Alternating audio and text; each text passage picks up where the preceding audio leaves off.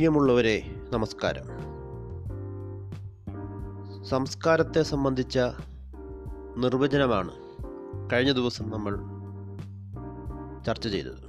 Culture is the characteristic way of life inspired by fundamental values in which people live it is a sum total of of the values expressed through art religion literature social institutions and behaviour K M മുൻഷിയുടെ പ്രസിദ്ധമായ നിർവചനമാണ്.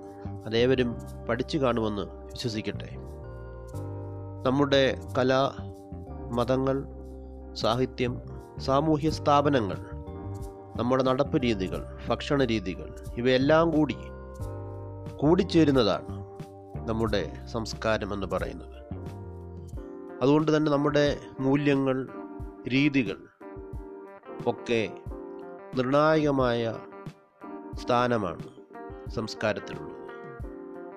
ഒരു നാടിന്റെ സാമൂഹ്യ ചരിത്രം പരിശോധിക്കുമ്പോൾ സംസ്കാരത്തിന് അതിന് നിർണായകമായ സ്ഥാനമാണ്.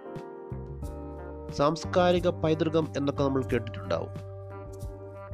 ആ സാംസ്കാരിക പൈതൃകത്തെ ഇന്ത്യയുടെ സാംസ്കാരിക പൈതൃകത്തെക്കുറിച്ചാണല്ലോ നമ്മൾ ചർച്ച ചെയ്യാൻ തുടങ്ങുന്നത്. നമ്മൾ കാണുമ്പോൾ താജ്മഹലും മധുര മീനാക്ഷി ക്ഷേത്രവും പാളയം പള്ളിയും ഒക്കെ ഇങ്ങനെ ചില മോണുമെൻസായി അവിടെ ഇവിടെ നിൽക്കുന്നത് കാണാം. ഇതൊക്കെ നമ്മൾ ശീലിച്ചിട്ടുള്ള പാലിച്ചിട്ടുള്ള ചില വിശ്വാസങ്ങളുടെയോ ആചാരങ്ങളുടെയോ ഒക്കെ നിത്യസ്മാരകങ്ങളാണ്. ഇതേപോലെ പലതും നമ്മുടെ അടുത്തുള്ള കാവുകൾ ചെറിയ ചെറിയ അമ്പലങ്ങൾ എല്ലാം തന്നെ ഇത്തരത്തിലുള്ള ചില നമുക്ക് കൈമാറി കിട്ടിയിട്ടുള്ള ചില ശേഷിപ്പുകളാണ്. അത് കണ്ടുകൊണ്ട് കാണാൻ പറ്റുന്ന ഞാൻ ഇപ്പോൾ സൂചിപ്പിച്ചിട്ടുള്ള സംഗതികളുണ്ടാവും. അതോടൊപ്പം നമ്മുടെ മുത്തശ്ശിമാർ നമുക്ക് പറഞ്ഞു തന്നിട്ടുള്ള പഴഞ്ചൊല്ലുകളിലൂടെ അല്ലെങ്കിൽ കഥകളിലൂടെയൊക്കെയുള്ള മൂല്യങ്ങളുണ്ടാവും. രണ്ട് തരത്തിലുള്ളതുള്ളതാണ്. ഒന്ന് ടാൻജിബിൾ ആയിട്ടുള്ള കൾച്ചറാണ് അതിനകത്താണ് ആദ്യം പറഞ്ഞ ബിൽഡിങ്ങുകളും നമ്മുടെ ചില പുസ്തകങ്ങളും കാണാൻ സാധിക്കുന്നത്. അതേസമയം ഇൻടാഞ്ചിബിൾ കൾച്ചർ എന്ന് പറയുമ്പോൾ നമ്മുടെ നാട്ട് പാരമ്പര്യത്തിലൂടെ ലഭിച്ചിട്ടുള്ള പാരമ്പര്യങ്ങൾ ഫോക്ലോറുകൾ നമ്മുടെ അറിവുകൾ പ്രാദേശികമായ അറിവുകൾ അതോടൊപ്പം നമ്മുടെ നാട്ടിലുള്ള ജൈവ വൈവിധ്യം അത് പെട്ടെന്ന് നമുക്ക് തിരിച്ചറിയാൻ പറ്റുന്നില്ല. അതുകൊണ്ടാണ് നമ്മൾ നിലനിൽക്കുന്നത്. ഇതെല്ലാം കൂടി ചേരുന്നതാണ് നമ്മുടെ കൾച്ചറൽ ഹെറിറ്റേജ് എന്ന് പറയുന്നത്. അപ്പോൾ കൾച്ചറൽ ഹെറിറ്റേജ് എന്ന് പറയുമ്പോൾ ഒരു തറം തലമുറയിൽ നിന്ന് മറ്റൊരു തലമുറയിലേക്ക് കൈമാറിക്കൊടുക്കുന്ന നമ്മുടെ ജീവിത രീതികൾ നമ്മുടെ ചൊല്ലുകൾ എഴുത്തുകൾ നമ്മുടെ കെട്ടിടങ്ങൾ എല്ലാം തന്നെയാണ്. നമ്മളൊക്കെ ചില പഴയ വീടുകളിലോടൊക്കെ ഒരു അറ്റാച്ച്മെന്റ് പലർക്കും ഉണ്ടാവും. അതിന്റെയൊക്കെ കാരണം ഈ ഒരു ട്രഡീഷ് ജീവിത രീതിയാണ് നമ്മൾ പാലിച്ചു വരുന്നത് എന്നുള്ളത് കൊണ്ടാണ്.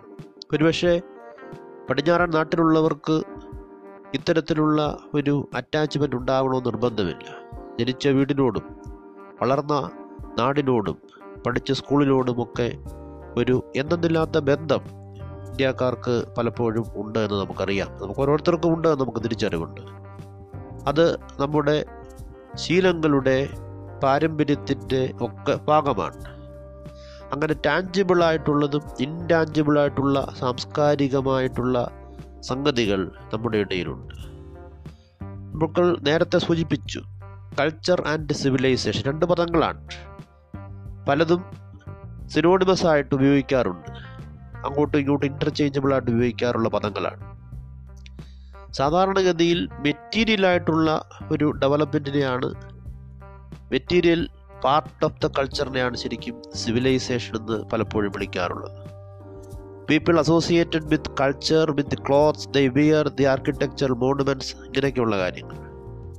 നമ്മുടെ ഭൗതികമായ പുരോഗതി ഹാരപ്പൻ നാഗരികത എന്ന് പറയുമ്പോൾ നല്ല അഴുക്കുചാലുകൾ നല്ല അടുക്കള നല്ല ബാത്റൂം രണ്ട് നില വീടുകൾ ഇഷ്ടിക കൊണ്ടൊക്കെ നിർമ്മിച്ച വീടുകൾ അങ്ങനെ വളരെ കൃത്യതയുള്ള ശാസ്ത്രീയമായ സംവിധാനം മെറ്റീരിയലായിട്ടുള്ളൊരു ഡെവലപ്മെന്റാണ് അതോടൊപ്പം തന്നെ നമ്മുടെ മൂല്യങ്ങളുണ്ട്. എങ്ങനെയാണ് ശുചിത്വം പാലിക്കേണ്ടത്?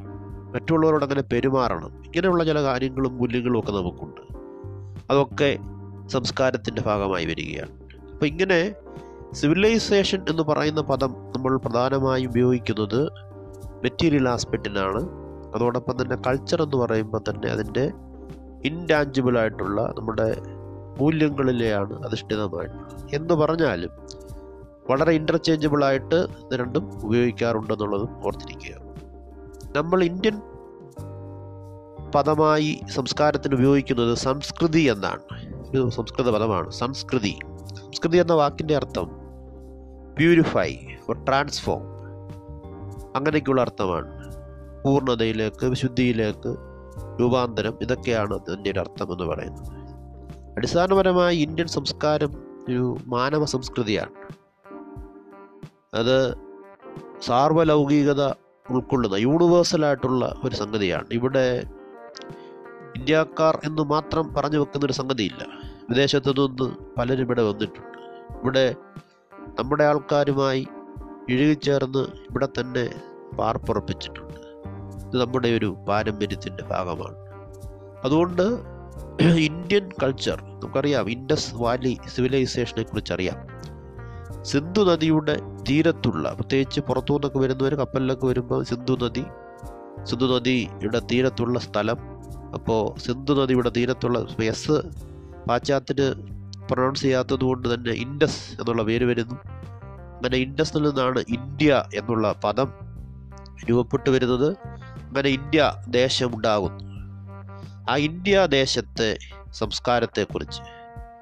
അപ്പോൾ ഒരു ഇന്ത്യൻ സബ് കോണ്ടിനെന്റ് ആണ് ശരിക്കും ഈ ഇന്ത്യൻ കൾച്ചർ എന്നൊക്കെ നമ്മൾ ഉദ്ദേശിക്കുന്നത്. ഒരുപക്ഷെ ഭൂട്ടാനോ നേപ്പാളോ അഫ്ഗാനിസ്ഥാനും പാകിസ്ഥാനും ബംഗ്ലാദേശും ഒക്കെ ഉൾക്കൊള്ളുന്ന ഒരു വലിയ ഭൂവിഭാഗമാണ്. അതിനെയാണ് ശരിക്കും ഇന്ത്യൻ ഉപഭൂഖണ്ഡം എന്ന് നമ്മൾ വിവക്ഷിക്കുന്നത്. അതിന്റെ ഒരു സംസ്കാരത്തെക്കുറിച്ചാണ് നമ്മൾ അറിയാൻ ശ്രമിക്കുന്നത്. അതിന്റെ ഭാഗമായി തന്നെ ഇന്ത്യൻ സംസ്കാരത്തിന് പല സവിശേഷതകളുണ്ട്. അത് നിങ്ങൾ കണ്ടെത്താൻ ശ്രമിക്കുക എന്നുള്ളതാണ് ആദ്യത്തെ പ്രവർത്തനം. ദൂരദർശനിൽ ലോക് സേവക് സമാജ പരിഷത്ത് രൂപകൽപ്പന ചെയ്ത കമ്പോസ് ചെയ്തിട്ടുള്ള മീലേസുർ മേര തുമാര. ഒരുപക്ഷെ പഴയ തലമുറയിലുള്ളവർക്ക് കുറേ കൂടി പരിചിതമാണ്. ഇപ്പോഴത്രയും പരിചിതമുണ്ടാവില്ല. എങ്കിലും അത് കണ്ടിരിക്കുന്നത് അത്യാവശ്യമാണ് എന്ന് കരുതുകയാണ്. മീലേസുർ മേര തുമാര എന്ന ഒരു ദേശീയോദ്ഗ്രഥന ഗാനം ദൂരദർശനിൽ ടെലികാസ്റ്റ് ചെയ്തിട്ടുള്ളതാണ്.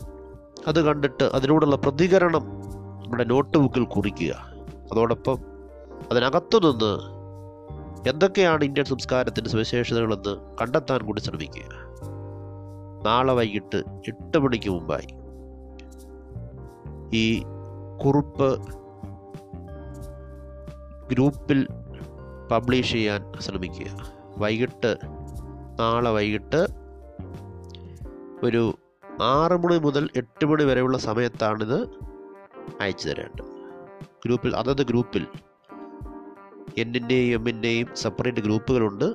ആ ഗ്രൂപ്പിലേക്ക് ആറ് മണി മുതൽ എട്ട് മണി വരെയുള്ള സമയത്ത് നിങ്ങളുടെ നിങ്ങൾ മനസ്സിലാക്കിയ കാര്യം അതിൽ നിന്ന് ഇന്ത്യയുടെ സാംസ്കാരിക ഇന്ത്യയുടെ സംസ്കാരത്തിന്റെ സവിശേഷതകളായി നിങ്ങൾ തിരിച്ചറിഞ്ഞിട്ടുള്ള കണ്ടെത്തിയിട്ടുള്ള പോയിന്റുകളും എന്തൊക്കെ സവിശേഷതകളാണ് ഇന്ത്യൻ സംസ്കാരത്തിനുള്ളത് പൊതുവിൽ ആദ്യം ഒരു അവലോകനം നടത്തുക കണ്ടിട്ടുള്ള ആ ഗാനത്തെ സംബന്ധിച്ച് വിഷ്വലിനെ സംബന്ധിച്ച്. അതിനുശേഷം ഇന്ത്യൻ സംസ്കാരത്തിന്റെ സവിശേഷതകളായി കണ്ടെത്തിയിട്ടുള്ള കാര്യങ്ങൾ ഒന്ന് രണ്ട് മൂന്ന് എന്ന് കുറിച്ച് അവതരിപ്പിക്കാൻ ശ്രമിക്കുക. ഇന്നത്തെ ഈ പോഡ്കാസ്റ്റ് പൂർണമാകുന്നു. നന്ദി. നമസ്കാരം.